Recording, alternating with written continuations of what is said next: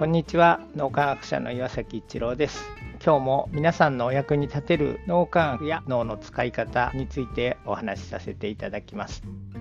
より完璧なものを作るとか完全な仕事をするというとついついできていないところを見つけてダメ出しすることのように思ってしまいがちです。そうすると完全な仕事になるのではなく仕事をしている人たちのモチベーションを削いでしまいます。どうしたら素晴らしい仕事完璧な仕事をモチベーション高くしてもらえるのかどんな脳の使い方をしたらいいのかということに悩まれる方も多くいらっしゃるのではないでしょうか。ちょっと卑近な例になりますが僕とクレアの例をシェアさせていただきます。ダブルチェッククをするということをある有名な経営者の方に教えていただきました。昔は僕もクレアも子分離思考が強かったので一緒に仕事をしていてもお互いのできていないところに目がいってダブルチェックをするということがダメ出し合戦になっていました。僕は丁寧なメールを書くのが苦手です。アメリカで仕事をしていた経験が長くアメリカでは要件しか書かれていないメールがよく送られてきます。それに慣れていたのが理由の一つだと思います。そんな要件だけのメールを書くとクレアによくダメ出しを受けていました。そうするとこちらもそんなに言うならクリアが書いてよ。クリアもクリアで私だってたくさんやることがあるんだからという具合になりがちだったんです。ダブルチェックをしてダメ出しをすることがいかに嫌なことかをお互いにたっぷり味わったんです。それはまさに子分離思考ということに気がつきました。共同体思考でダブルチェックをしてみようということになり僕もクレアもお互いの素晴らしいところ一生懸命に頑張っているところに目を向ける勇気づけや感謝がたくさんできるようにダブルチェックをすることを始めました。そしてもっと改善した方がいいいいという点を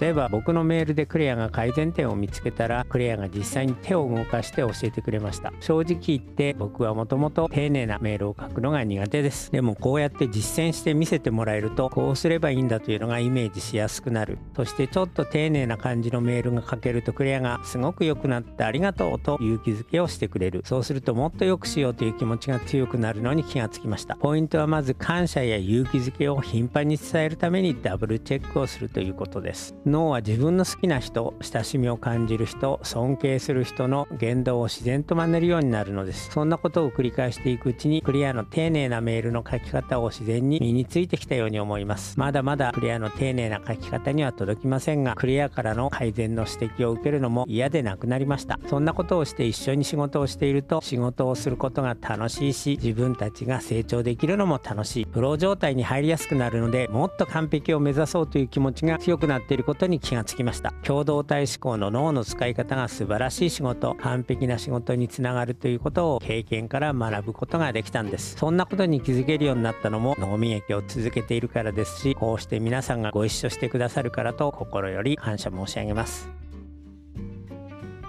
今日も何かのヒントになると嬉しく思います。ありがとうございました。